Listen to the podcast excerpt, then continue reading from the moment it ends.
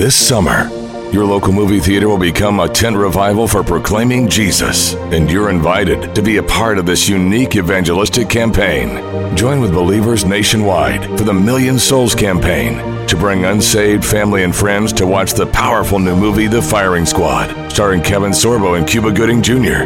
The Firing Squad tells the incredible true story about prisoners who find faith in the face of execution and transform their prison in the process. As the movie ends, co star Kevin Sorbo comes on the screen to lead the entire theater in a prayer to commit one's life to Jesus Christ, providing an on site opportunity to introduce family and friends to the message of Jesus. Go to FiringSquadFilm.com and learn how you can receive free tickets and more to the Firing Squad and participate in this unique theater event. Bring your friends and your family, and bring your faith. That's FiringSquadFilm.com to learn more. On October 7th, Hamas terrorists attacked Israel, massacring over 1,200 people and abducting 240 more. The stories that are coming out from October 7th are astonishing. People were butchered in their homes, raped in the streets, beheaded, burned alive. It's evil like I have not seen before on display. But just hours before the attack, there were people dancing until sunrise at the Supernova Music Festival. They could never have imagined what would happen to them after sunrise. They could have never imagined that nearly one third of the total deaths that day would come from those they were dancing with. Today's podcast, we have a survivor from the Supernova Music Festival. We have with us today a 25 year old American woman who was there at the Supernova Music Festival, saw the horror of Hamas up close. She survived by hiding under dead bodies. She shared her phone footage with us from that day. Be warned, it's very graphic. This is the festival prior to the attack.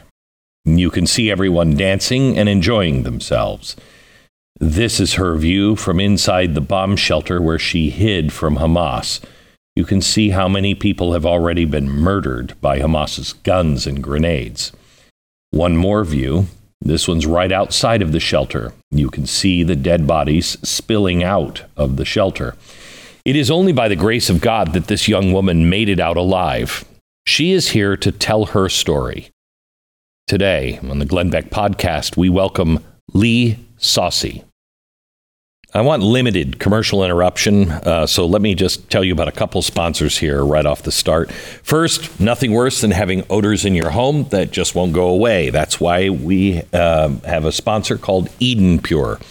Um, you have teenagers, you can cook fish, bad smell either way.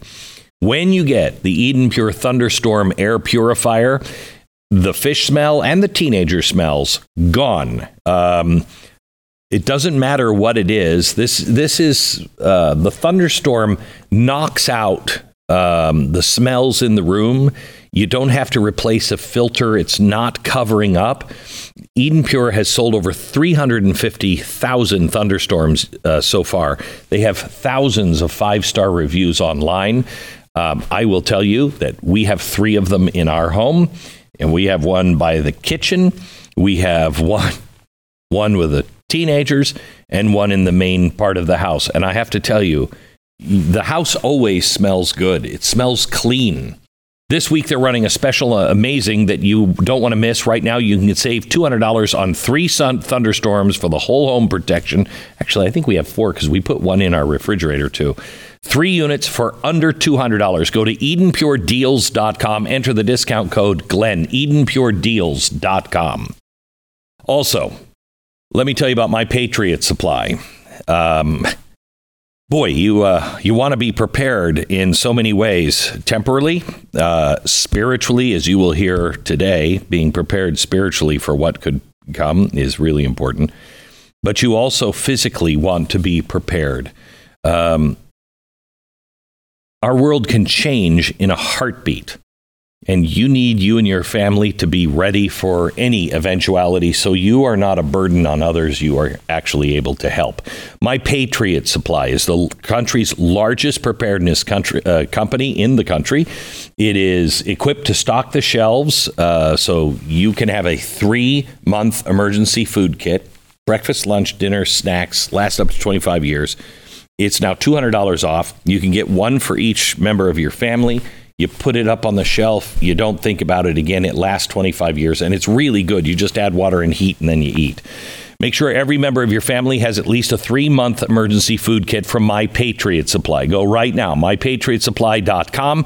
That's mypatriotsupply.com. Order by three and your order ships today.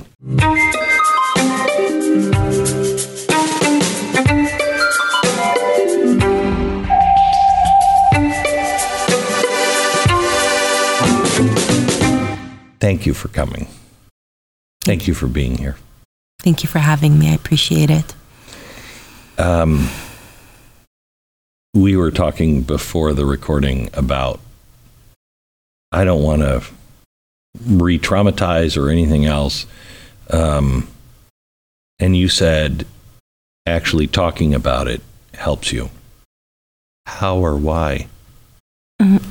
I think after what I've been through, um, you know, seeing, you know, us getting killed, seeing people getting killed in front of my eyes, you know, I feel like it's really important that as long as I'm alive, to bring awareness to what happened and not to let this happen again. Because a lot of people saying that it's lies, but it's it's not lies. It's it's real life, and a lot of people are suffering a lot of trauma from this.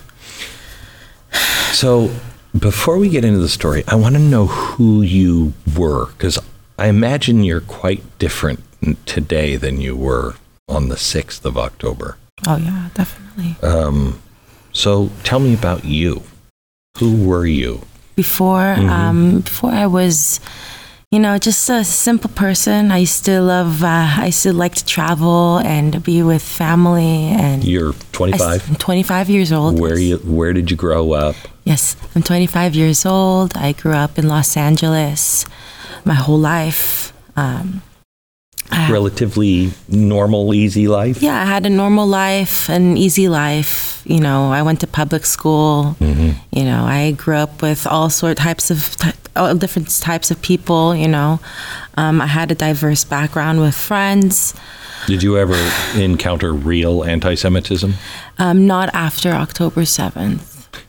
Not you mean not before? Not be sorry, pardon yeah. me. Not before yeah, yeah. October seventh. Yeah. Pardon okay. me. So you before. never had that no, no, and I, I, it was hard to believe in a point, in a way. Not, I believed it. I knew that the Holocaust happened, right? But I didn't think that something like this would happen again in my lifetime. Nor to you. Nor to me, exactly. So, why were you over in Israel? Is this your first time over in Israel? Um, no, I've been to Israel many times. My father, he's Israeli. He mm. was born and raised in Israel. Mm and I have a I have a boyfriend, a fiance now actually. Um, he's from Israel as well, and we had planned to go to Israel to meet his family, for me to meet his family, and to meet and to meet his mother, and to spend the holidays with his family. So you were engaged before? No, no. So you we wanted to meet the family yeah, we, first. we went to meet the family. He wanted oh, me to nice. meet the family, yeah. and we went together as boyfriend and girlfriend. And on the second day, when we arrived to Israel, he proposed to me at the in the Jerusalem at the Kotel, the Western oh, Wall. Wow! Yeah, it was really special. And what day was that? I think that was uh, it was like two days before uh, Rosh Hashanah, which is the Jewish New Year. Mm-hmm. I think it was September thirteenth. Okay. September thirteenth. So then, did you plan on going to the concert? I did plan to go because my cousin, he was a big organizer for the event. And what, what was it? Because it seemed like, I mean, no offense, you're from California, so you'll understand. I'm from yeah. the West Coast too. it seemed very hippie, very just like, right? It's very hippie. Okay. Um, this location where they did the party, it's a known location for nature parties. What's a nature party? A nature party is uh, that's a good question. Um, this is what they call it in he- Israel. Mm-hmm. They call it the nature parties. It's our t- their type of raves. Okay. You know, for us we call raves raves. There they call their raves nature party. Okay. But it's a, basically a music festival with different DJs uh, with genre of trance, mainly trance and techno, um, and it's in the outdoorsy and it's very you know normally it's small groups small capacity normally there's like four or five hundred people at these events How many were at this? but this event was a big event for israel and it was around 4000 people And was the, I mean, because was the point peace and we should all get along? yes it was a nova i think it was called nova peace festival um, it was a peace festival to, for people that love music and love to dance Um, my cousin, he was a big organizer for this event, so I knew about it weeks in advance. In fact, when I found out that my flight was, I was supposed to leave Israel on October 3rd, and I decided to extend my stay in Israel so I could go to this event. It, I like was determined to go to this event. You know, it was, uh, I So- was excited for it. Who'd you go with? So I had gone. I had planned to go with my uncle Avi, her his his. I'm sorry, my uncle Avi, his daughter Danielle, Danielle's husband Maor, our good friend Alex, and uh, we planned to meet up at the event with my other cousins, Nitzan and Lidor, and my cousin Omri, who was planning the event. Um, I originally wanted to go with my fiance. I had begged him all week, all weeks, the weeks that I had known about this event. I was begging him to to join me, And he didn't go. didn't want to come because at first he said he was going to come, and then he found out that the event uh, was on a Friday evening, Shabbat. uh, which is Shabbat, and not only Shabbat, it was the holiday of Simchat Torah. And you know, Which is? which is a, a holiday. It's a Jewish holiday where um, after Sukkot, after Sukkot, the holiday, they open the Torah and they dance with the Torah. It's like the beginning of the of the Torah. You know, Before- I'm getting goosebumps speaking. Yeah, it's yeah, like the yeah. beginning. It's the new chapter when they finished reading the whole book. And Sukkot is where you live out in a Yeah, right? Sukkot um, is a holiday. I'm, I'll be quite honest. I need to know more about my Okay. Jewish heritage and my backgrounds. I'm working on it. Mm. But Sukkot is a different Jewish holiday where they build they build uh, walls out of uh, five walls. I'll be honest with you. I don't want to say the wrong information. No, no, no. I understand. Because I'm not so uh, No. religious. I'm my, my goal is to be more closer to God and Yeah. to, be, to know all of this Yeah, stuff. yeah, yeah. I bet it means a lot to you now. It does. It does. So 100%.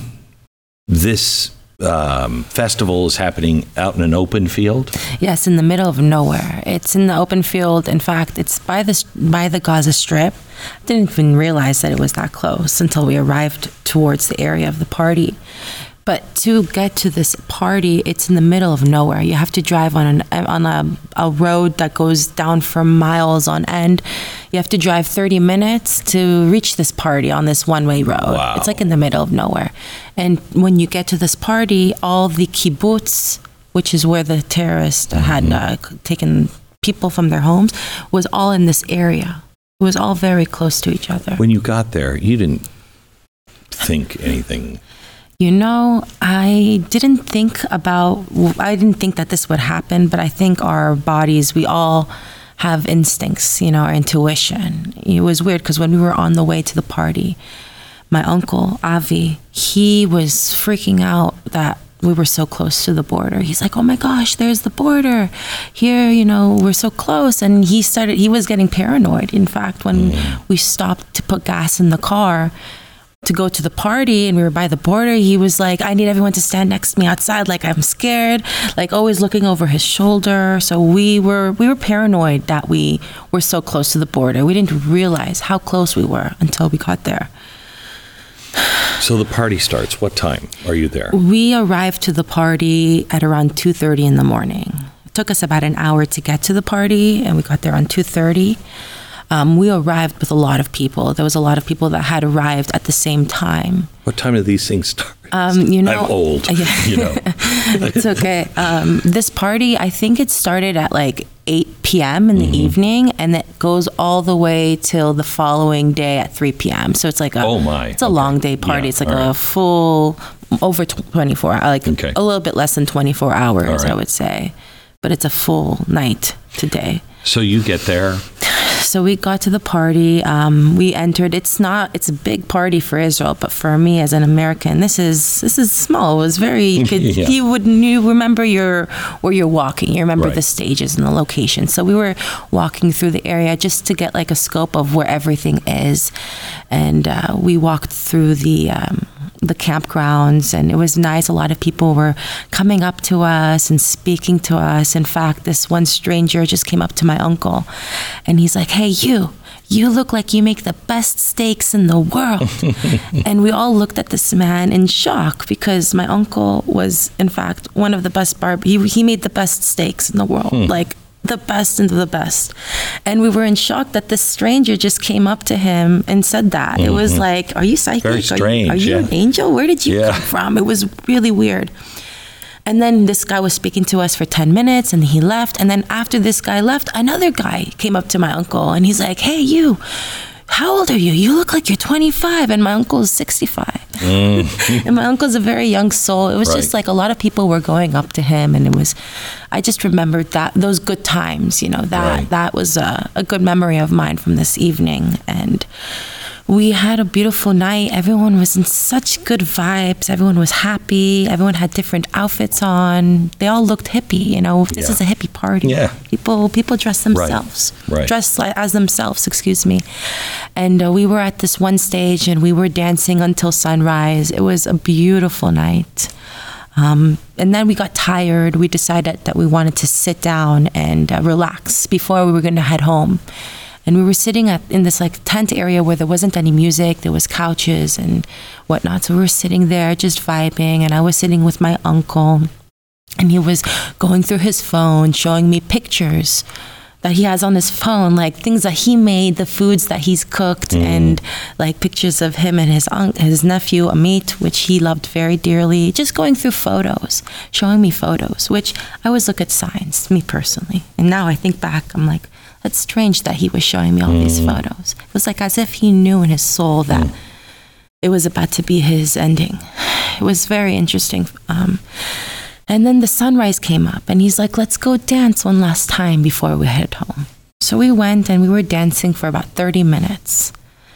And my uncle never tells me, never takes pictures with me. And we were dancing by the tent, and you could see the sunrise. It was gorgeous. So I was taking videos. And my uncle's like, let's take some photos, Lee. This is a perfect time. I'm like, you're right. Let's do that. So I took up my phone and I started taking selfies with him. And we were dancing, and it was beautiful. Everyone was just in such a good mood. And then you see what looked like fireworks coming into the sky.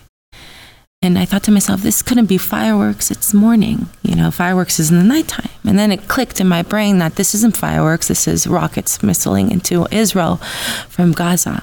Was it coming towards the? Are you okay? Yeah, I'm okay. You know, I found out that um, sighing is very good for me. It releases Okay. your stress. Don't worry. Good. Okay. um, so the rockets were coming. They were they shelling or looking like they were attempting to hit the music festival, or It was the- just the- shooting into the air. Um, It was more farther out. It was going not towards our area, but you could still see them. yeah, yeah. Um, and there was a lot of them coming, and you, they were coming from all areas. You know, some were coming towards us, but thank God for the um, for the drone. I'm sorry for the there's Iron an Dome. Iron Dome, the Iron Dome that you know protects us from Yeah. those missiles. Um, so in this area where the party is located, there isn't any sirens because no one lives in this area. It's like Right. an open field so there wasn't any sirens to alert us. So the people that actually saw the uh, the fi- the rockets notified everyone around, and then out of out- after five minutes of the rockets missiling, they had shut off the music and they were telling everyone to evacuate the party. At this point, we were walking towards the car, and there was everyone was walking, leaving the the event area, and I remember a lot of the people that were with us, not with us, a lot of people that were at the party, they were saying, It's okay, don't worry, this is normal. Rockets are being thrown into Israel all the time. This is a normal protocol for them. And they didn't look scared. Not a lot. Some looked scared, and most Right. didn't really, it was normal to them. So I was telling to myself, okay, everything's okay. This is normal. We just have to find shelter. That's that's our priority at this moment. So, uh, the first time I was in Israel, I was really spooked. It was right after 9 11. Mm-hmm. I was really spooked because when you see Israel, you're always like, it's always on fire. There's Yeah. always people killing people.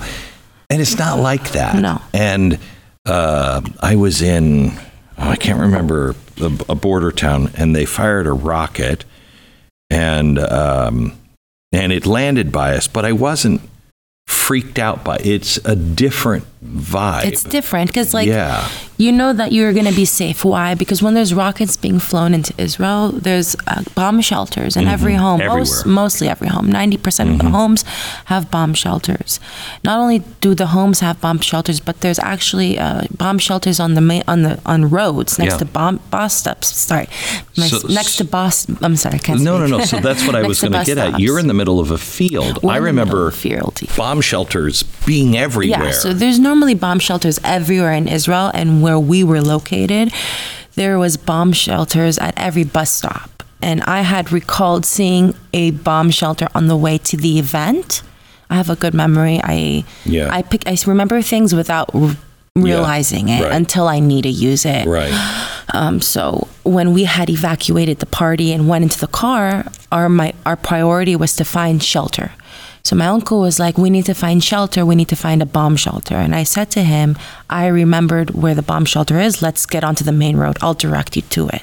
Because there's not there's not many roads. There's only one road out of this event. And you're So- 30 minutes on that yeah, road. you're 30 minutes exactly. So I told him we got out the event. We made a left-hand turn on this main main road, and we drove about eight minutes down this road until we came across the bus stop on the left-hand side.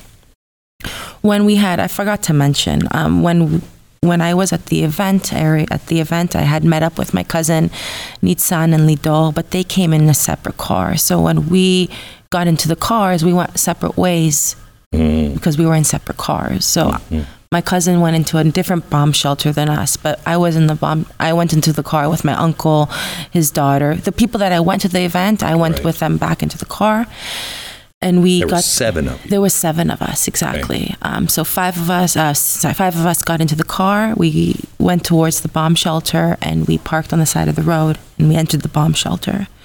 And when we Describe entered, the bomb shelter. Sure, of course. This bomb shelter is a five by eight feet, uh, made out of concrete. Most of it is there's a lot of the a lot of the space of this by from this eight by five five by eight is a lot of concrete. So when you go inside, it's even smaller than the actual size of it outside. I have a, I have pictures. Um, Yeah. I think I sent it. So we entered this bomb shelter, and there was about 15 of us inside, mainly girls. A lot of them were screaming and crying, panicking. And in my mind, I'm thinking, okay, we're in a safe place. We're in a bomb shelter. What could happen? What worse could happen if a rocket falls on us or next to us? We're going to be safe because we're inside of a bomb shelter. So in my mind, I was trying to calm myself down and trying to stay positive on the fact that I'm in a safe place. And I started making phone calls. I called my mom. I had let her know what was going on. I told her I'm in a bomb shelter. Everything's okay because in my because at this in this point everything was okay. And uh, This is different than the last call you made to your mom. That's right? correct. Okay. Yes, yes. I just that want was to make the sure the beginning. timeline. Yes, that's correct. yeah, okay. That was that was in the beginning, um, right when we entered the bomb shelter. And you were fairly positive you I were was good. yeah, I was fairly positive. I was good, and mind you, my Hebrew isn't so well, Mm-hmm. especially when I'm in when I'm stressed or I'm going through panic. I don't listen. I can't. The words don't um, Mm-hmm. don't go through. Don't register through my brain because I'm not focusing. Mm-hmm. So a lot of people were making conversation, speaking really fast, and I couldn't understand. I couldn't tell what they were saying. And uh, after 20 of after 20 minutes of sitting inside this small bomb shelter, it got really hot inside and I decided I'm going to go outside and take a deep breath and some fresh air. And I went outside the bomb shelter, and my uncle Avi was speaking with a, a brave Bedouin man, a friendly Bedouin man that was working the festival grounds. He was also hiding inside the bomb shelter from the rockets, and he came to my uncle and he was speaking to him. And I went up to my uncle and I said, Avi, what is he saying? What is he saying? And my uncle's not answering me. He didn't want to tell me. He said, just go inside the bomb shelter. Later on, after I got after October 7th, I found out that this my cousin told me his Avi's daughter who was with us in the bomb shelter. She told me that this Bedouin man had notified Avi that there was going to be a terrorist attack because he received notice from his family.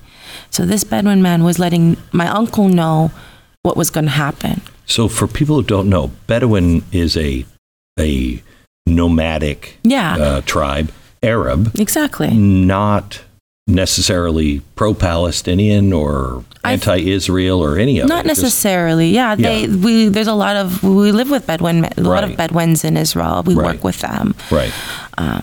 so they they're part of they're part of Israel. You know, they're the citizens of Israel Right. as well. Um, so they were he was working the festival grounds and he was with us. And why would his family know about the attack? I'm not sure they got notice. Okay. I think maybe if someone found out. Okay.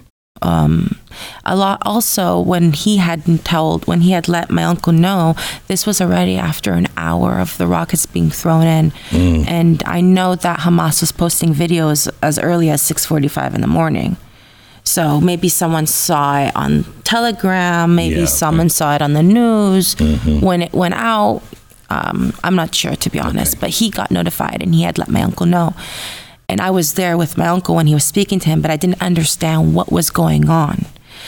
And my uncle was just saying, Go inside, go inside the bomb shelter, which I'm really grateful he didn't tell me because I think I would have panicked if he had told me that there was going to be a terrorist attack. So in my mind, I had no idea that there was going to be a terrorist attack, but everybody else with me inside this bomb shelter, they all knew that there was going to be a terrorist attack. And everyone was screaming and crying and more people started showing up. And at this point we're about 40 people in this bomb shelter. In a five by eight. in a five by eight foot concrete box which is actually smaller than five by eight because more of the space is concrete. Have you uh, have you ever been to Auschwitz? i know michael i would love to go. I want to go one day. It is uh, extraordinarily difficult when you get into the actual chamber, gas i'm chamber. sure. But that sounds very much like like a chamber gas i i to be honest i thought i was the holocaust in the moment. I even there's text messages of me sending to my family saying can't believe i'm in this. I can't believe it. I feel like i'm in the holocaust. It's like history repeats itself. It does. Okay, so, So- you're in. Everybody's panicked. everyone's panicked and at this point when i had entered this bomb shelter it was already 90% full so i was in the entryway of this bomb oh shelter Oh my gosh. so I didn't have enough space in towards, and I was with my uncle. So we were trying to get away. We weren't pushing our way in, but every time that there was an inch of space, we would try to move towards in. Sure. Just because everyone was screaming, we didn't understand what was going on. We just wanted to stay inside, just in case there was going to be a rocket that hits by the bomb shelter. And you don't want to be at the doorway. and don't want to be at the doorway, especially where I was, where we were. It was a horrible spot. So more people started showing up, and then the where we were, there was it was packed until the uh, entryway of the actual bomb shelter. So the hallway before you enter the box was full of people. So we were packed, and you hear this Bedouin man that was speaking to my uncle. After 10 minutes, uh, 10 minutes later, you hear the same Bedouin man screaming at the top of his lungs he's saying i don't know what he was saying because he was speaking arabic but you, it sounded like he was saying i'm arab i'm arab.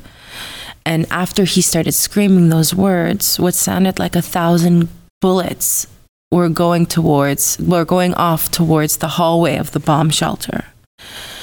And um, Machine gun fire. machine gun on automat yeah. And who everyone that was standing in the hallway of the bomb shelter and including our friend alex who was guarding the bomb shelter he, they all died instantly and i think there was about five to eight of them standing in the hallway it was a very small hallway so it couldn't fit much people but there was a lot of people well eight people is a lot you know And and your friend Alex was one. Alex was one of them. I think he was one of the first because he told us from the beginning that he's going to guard this ball. He said that he's going to guard this bomb shelter, and he's not going to let nobody pass. And he did just that. To be honest, what and a guardian! He was a big guardian. In fact, the videos that were released of people like other civilians that saw, were in the bomb shelter. There's videos of Alex outside the bomb shelter, and you see him guarding the bomb shelter, just with no fear. Like he had no fear, even from the moment that the rockets were going off. He had no fear. I applaud him. He's a he's a hero. He's mm. a big hero. So when the terrorists started shooting off towards the, the hallway, everyone who was in the hallway died instantly. instantly fell on the floor, and the terrorist walked into the bomb shelter, walked in, to, in towards the hallway of the bomb shelter, got towards the the doorway of the bomb shelter where me and my uncle were standing. We were standing, but there was some people in front of us, and the terrorist aimed the gun inside the automatic gun inside the shelter and started shooting on automatic for 20 seconds um, going like this trying to kill as many of us as possible. And then after they started shooting, they threw two grenade bo- two uh, grenades back to back inside the bomb shelter. That's five by eight. It's a five by eight, yeah. It's but these this grenade isn't like the you. I don't know the okay. difference. I've never seen yeah. explosions of grenades, right. but it was. Uh, I think it's a handmade grenade, or okay. it's made from I don't know, to be honest. Okay. Uh, I don't want to say the wrong information, but mm-hmm. what happens when this grenade explodes? Um, particles explodes with it, and this particles it like can break, take your hand off. It can take your foot off. Mm-hmm. It can it flies everywhere, and it like and it's hot too. It's like hot metal. So the grenades exploded, and everyone who was around, like standing around this grenade, all got killed instantly. Um, and the second grenade that had exploded a big piece of it exploded on my uncle's chest, and he had died instantly while he was standing next to me side by side. And this was just the, the beginning. I was just 7:45 in the morning. they threw in um, this glass. It was a glass bottle full of fluids with a piece of leather on it, not leather, like a piece of a a t-shirt or something, and they light it. Yeah, Molotov. A Molotov, cocktail. and they throw it inside. When the glass shatters, it will light on fire. So they threw two bottles of this inside the shelter, and it didn't explode because there were so many bodies inside the shelter that it didn't it didn't uh, shatter the glass. Thank God. But what? But it didn't shatter. But it did explode. Uh, there was um, like a smoke bomb that had entered the bomb shelter from this mm-hmm. from this bottle and the smoke bomb it chokes you. It, i was about to run out. I was thinking to myself okay i'm going to run out. I need to i need to breathe. I'm mm. going to die. I'm going to die. And something in my in me told me no lee you need to stay in here. You need to find strategies to stay alive. And i was looking on the floor for something. I don't know what i was looking for but i had i was choking from air and I wanted to cover my face and had a jacket that was sitting around my waist that I was in fact debating to bring to the event. I took it off my ch- off my waist, I put it over my head and I had crawled to the floor into a ball and I started breathing really slowly and focusing on my breathing. And I that's when I realized that my uncle had just got hit by the grenade. It was like all of this happened back to back. Like there was no time to even focus, to acknowledge, to even process what what just had happened. And I'm sitting there and I see my uncle dead next to me. And I see people in front of me all dead. I see a girl that her face was blown off from the gunshots. Uh, a girl that her back had her her back got exploded from the grenade, and she was screaming, mm. screaming. And we were asking her to be quiet. We understood that she was she was in she was in so much pain, but every time that she was screaming, the terrorist would enter again and throw more grenades, and would try to eliminate us. And at this point, we're like maybe 15 of us alive inside this bomb shelter out of the 40 out of the 40 in this moment this is but this is still the morning wow. and this group of terrorists would leave and then you would hear another group of terrorists coming with uh, in the different forms of transportation. They would come with by on motorcycles, on trucks, on cars. You would hear them always in the different style of transportation and I could hear because I was so focusing on the sounds because mm-hmm. that's all I could do at, in, in this moment because I was closing my eyes. Right.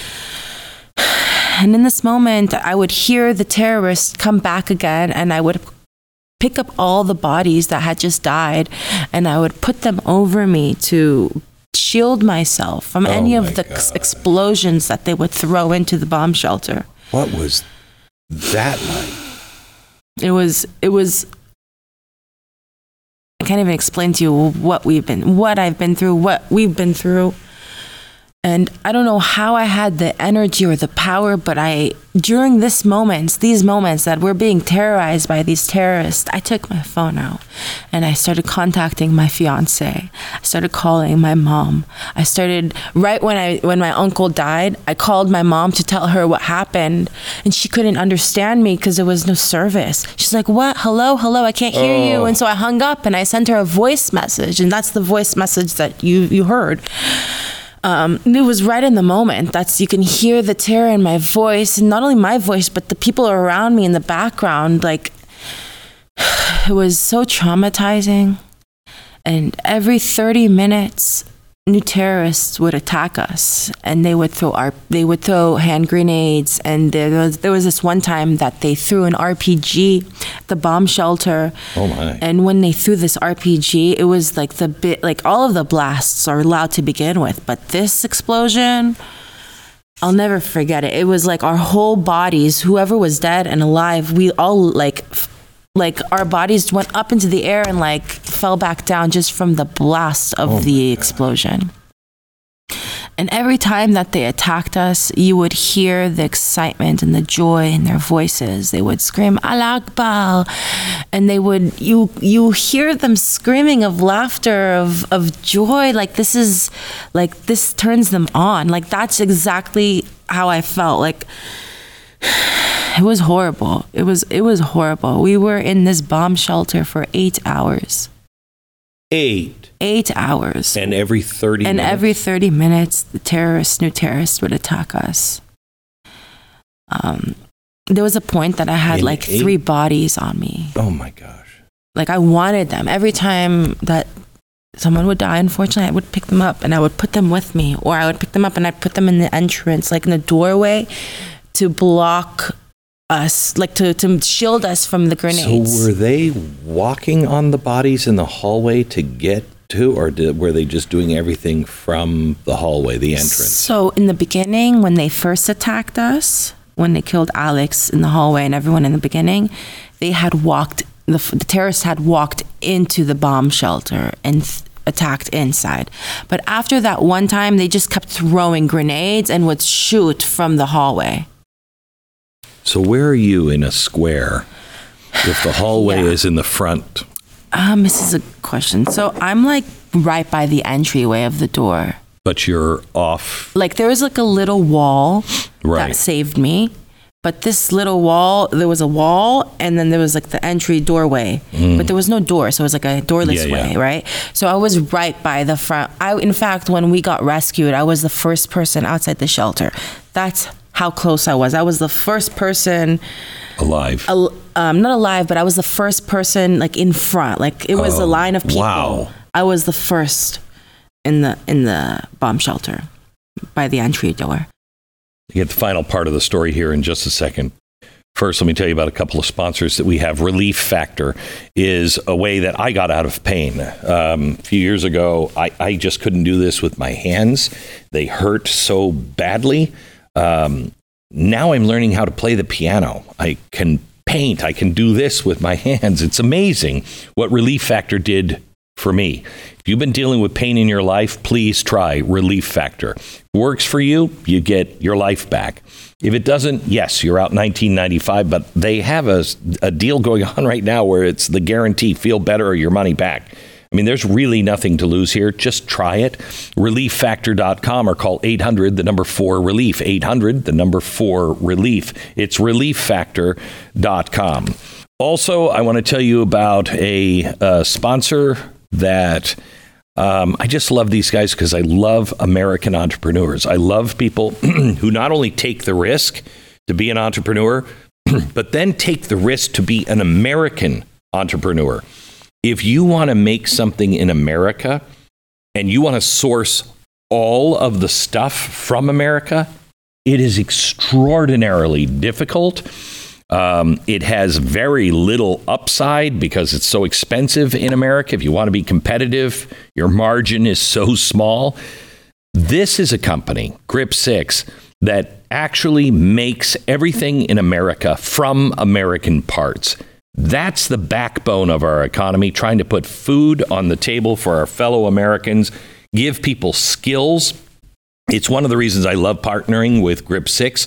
It's a true American experience. You're buying belts or wallets or their socks, you're supporting the American ranchers who raise the bred sheep that produce the modern wool here in America, the American manufacturers who wash the wool, then process the wool, the other people that weave it into socks that keep your feet warm in the winter and cool in the summer. It's an American business, grip6.com slash Beck. Go there now, grip6.com slash Beck. It's unimaginable being under dead people. It is. Uh, it, w- it was was there any thought or was that just a natural instinct It's a, thank you for asking this because you know even for myself, if I if you asked me this before, I'd be like, "What? I was under dead Yeah, bodies? That's insane! Never.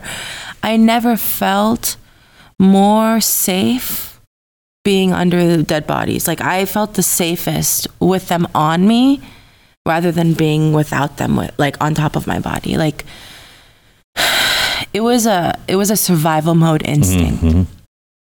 It was definitely survival mode. I was in survival mode, I was looking, I was thinking about strategies to survive. Like in the moments when they were attacking me, I was thinking about how am I going to survive this? I was, I remember my uncle had died. I was like, okay, he has a he has a pair of keys in his wall in his pocket, and he has a phone. My phone has twenty percent, so I, I was thinking about like what what's what's going to happen later on this day. You know what I mean? Because I mm. had twenty percent on my phone, and I was I was trying to grab my uncle's phone so that way I could have a second backup phone. And I was trying to grab his car keys so that way when the terrorists would leave, I could get into his car and drive off, which. At, at the end, I wasn't able to get his car keys, which I'm glad I it didn't because Yeah, I, I think it would have saved my it saved my life. I would have been Met shot them to on the road. Yeah, I would have met them on the road. Yeah. But I was trying to stay positive and trying to help others around me. I was putting bodies on them. I was trying to help this girl that was in front of me. I don't know how she stayed. I don't know how she's alive. Like it was a miracle that she stayed alive because she was in front, but she had gotten shot and she was right where the grenades were exploding. oh my gosh I mean, I was also there, but she was even closer.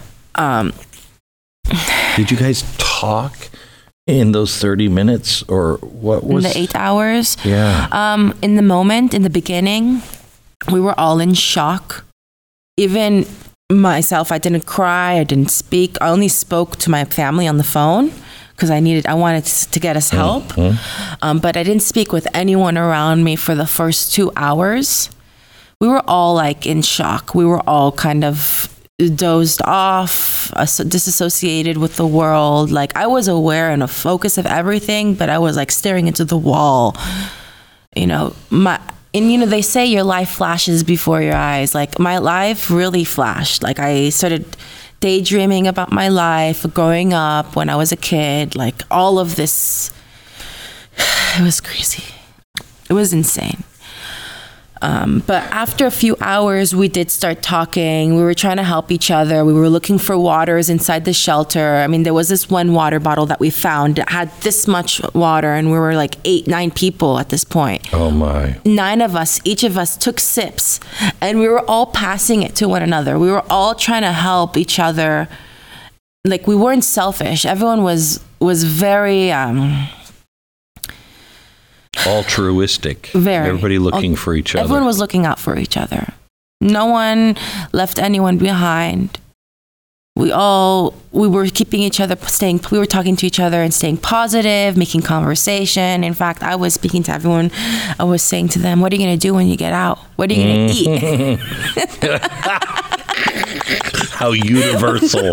What's the first thing you're going to eat? what are you going to do when you get out yeah and, and they were looking at me like you're crazy like we're not going to get out of this but i'm like trying to stay positive Yeah. trying to stay positive um, i was screaming to god i was praying to god i was screaming. I was telling everybody because i have a grandpa who was a big big rabbi in our my in my ancestry and i was telling them don't worry my grandpa's protecting us. Mm. Screaming his name like being a like a crazy lady you know? It's funny because you are the you are maybe the poster child for there are no atheists in the foxhole. you didn't go in an atheist, but you didn't you weren't a big God person. I wasn't a big God person, and I mean, I I've always felt God around. Right. But growing up, I never was taught my religion as much as I wanted to. Now, as a person, um, and I feel very close to God. I feel like God gave me a second chance in life, and I think I feel like I owe it to God to be closer to my religion and to to my roots so I can pass this down to my children. Right. Like it's very important to me, especially after what happened on October 7th. So there's two ways to go from that. So let me first stop here. Did you bargain with God? I, You I did. I would have too. I bargained with God. I What did said to him say? two things. I said, if I'm going to die, just let me die without suffering. Mm. Because there was a lot, that, a lot of, a lot of people that suffered in front of me, and it was horrifying to see that. And I said the second thing is, if I get out of this alive, I will do everything I can in my power to be closer to you every week every month you know just to be closer and to to to do my duties you know as a jewish person and respect Mm-hmm. go to sh- go to Shabbat. do sh- keep do Shabbat, yeah. which I'll be honest, it's not easy to keep Shabbat, especially when you come from a home where you never kept Shabbat. Oh my gosh, I know. you know, I it's, know. It's, It's it's it's the- baby steps. The Jewish the Jewish life is not easy. It's not easy. It's, It's not not easy. it's not easy, but I do believe in baby steps. I feel Mm-hmm. like uh, when I do baby steps and I take small every week, I do something more. Mm-hmm. It it it makes it easier for me to Mm-hmm. to move to that side, to be more closer, and to start keeping Shabbat fully. Mm-hmm. I'll be honest. I kept since October seventh. I've kept Shabbat four times, um, fully. But uh, it's been a little bit hard. But I'm every week I'm getting better, and uh, and when I don't do it fully, I feel guilt within me, and Mm. I feel it. Like I feel like I'm doing something bad. Which, at least if I feel that guilt, I have Well, hopefully it will. like it, it gets better. You know yeah, what I mean? hopefully it will turn in because I, I was the same way when I first realized and bargained with God. And the first part was uh, I made this promise and I would feel guilty. And then it turns into I don't want to do anything other than this. I this is so good. It is And- good. Yeah. It's, it's, and it's rewarding too. yeah. Yeah. And when I do it, I feel closer to God even more. Like I feel the presence, I feel the rewardness, Mm-hmm. I feel like good things happen, good people come around me. Yeah. You know, you Yeah. are who you hang out with. yeah. It's a big thing. So, which is a good thing on your fiance. Yes, yeah, Yeah. and he's very close to God. Yeah. So I mean, it's That amazing. saved his life. It did save his life, Yeah. and I even for him, he went through different trauma, but because of this whole thing, him not coming to the event and him standing with his grounds Mm-hmm. on not coming, um, I think that opened his eyes even more on being closer to to God Mm. on his end as well. So the other way to look at this is not just you spiritually,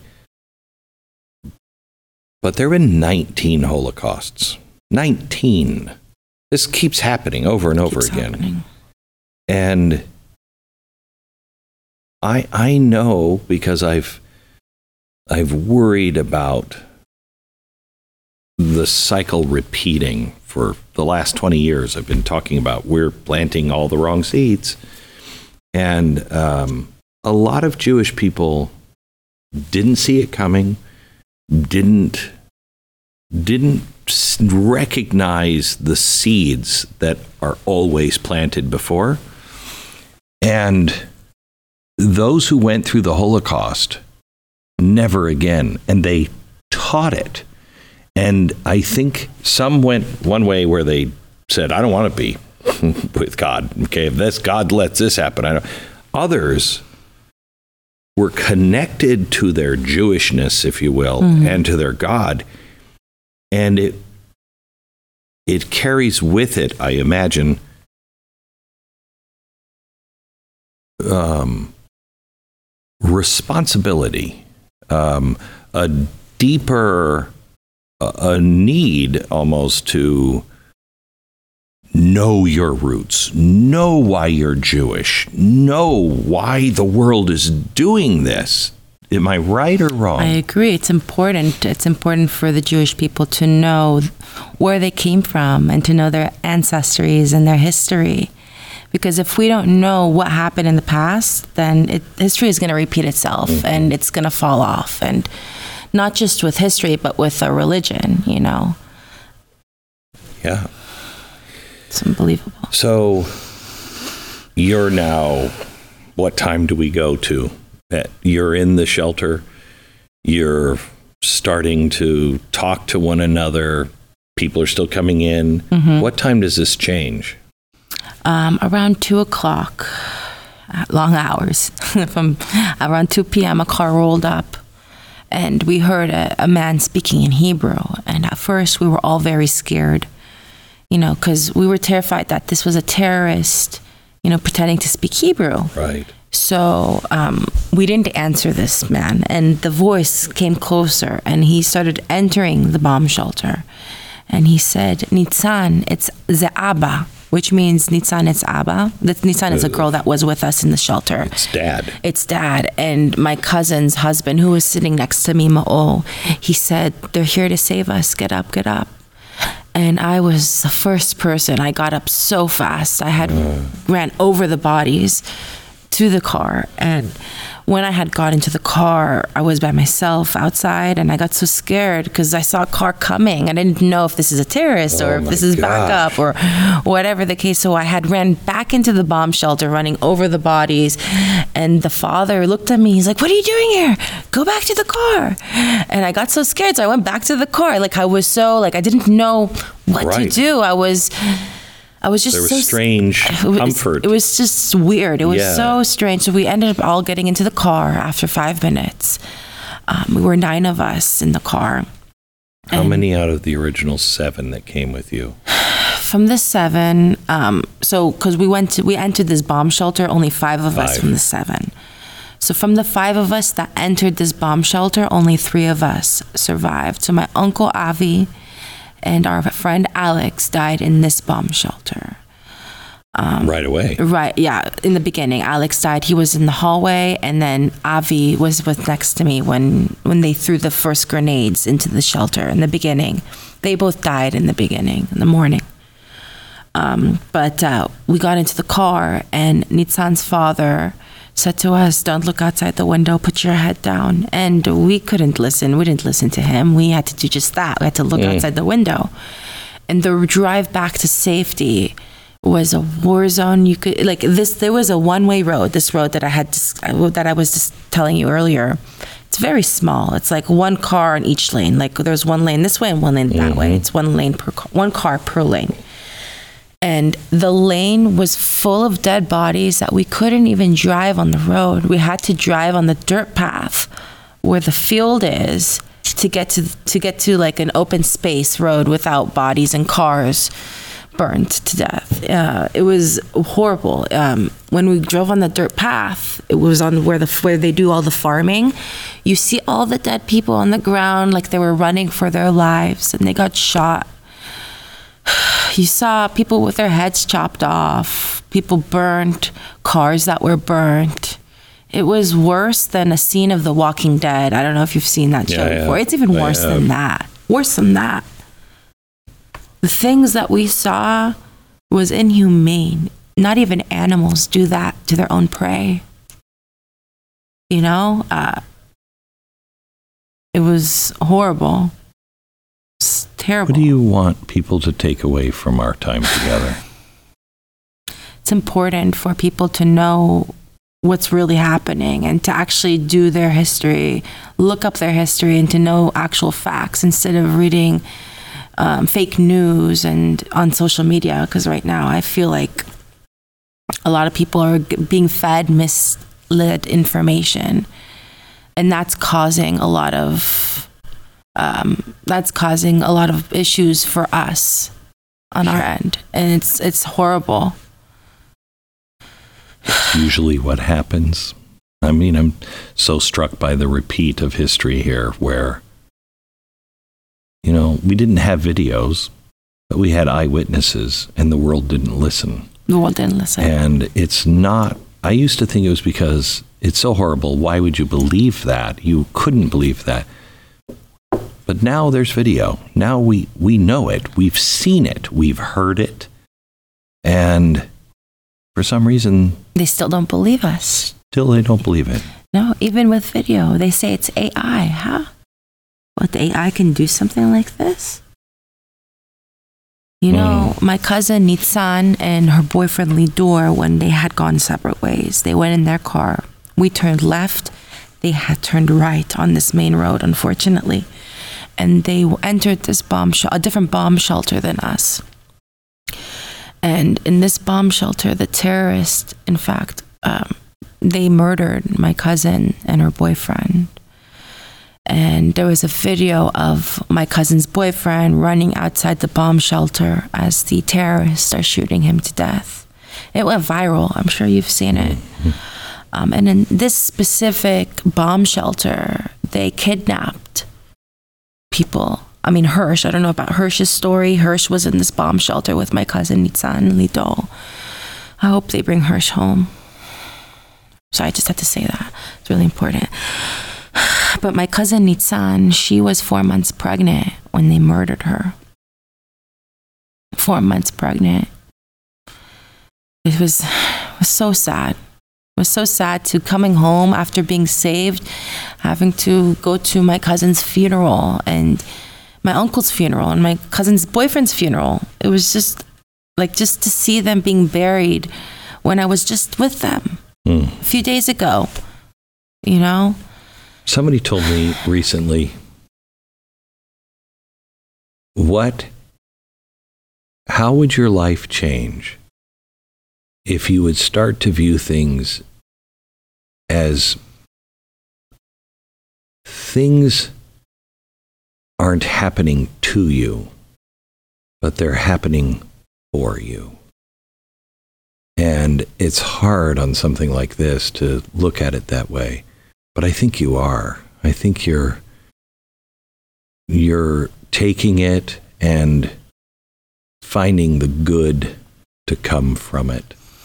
And I, I can't thank you enough for being with me and I can't thank you for sharing this. Thank you, Glenn. God bless you. God bless you too. Thank you. Thank you for noticing that. I'm I'm trying to I to look at it. the positive. I'm I'm a positive person. That's my nature. hmm I don't think that'll ever change. I mean, there's going to be days where I feel bad, negative. I mean, who doesn't? Yeah. um, but uh, I try to look at the positive. I, I say that I feel like my uncle died to save us, to save me, his daughter, and his son in law. And along with the others that had survived with me inside this bomb shelter, because it, there's no way that we survived. It was it was a miracle. It was an absolute miracle. Especially after I seeing my uncle die in front of me, and it's not like he was sitting like where you are. He was Right next to me, like like he guarded me, he shielded me.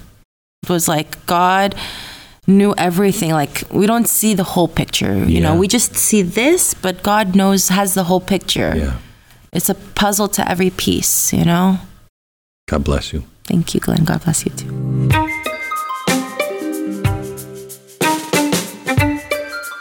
Just a reminder I'd love you to rate and subscribe to the podcast and pass this on to a friend so it can be discovered by other people.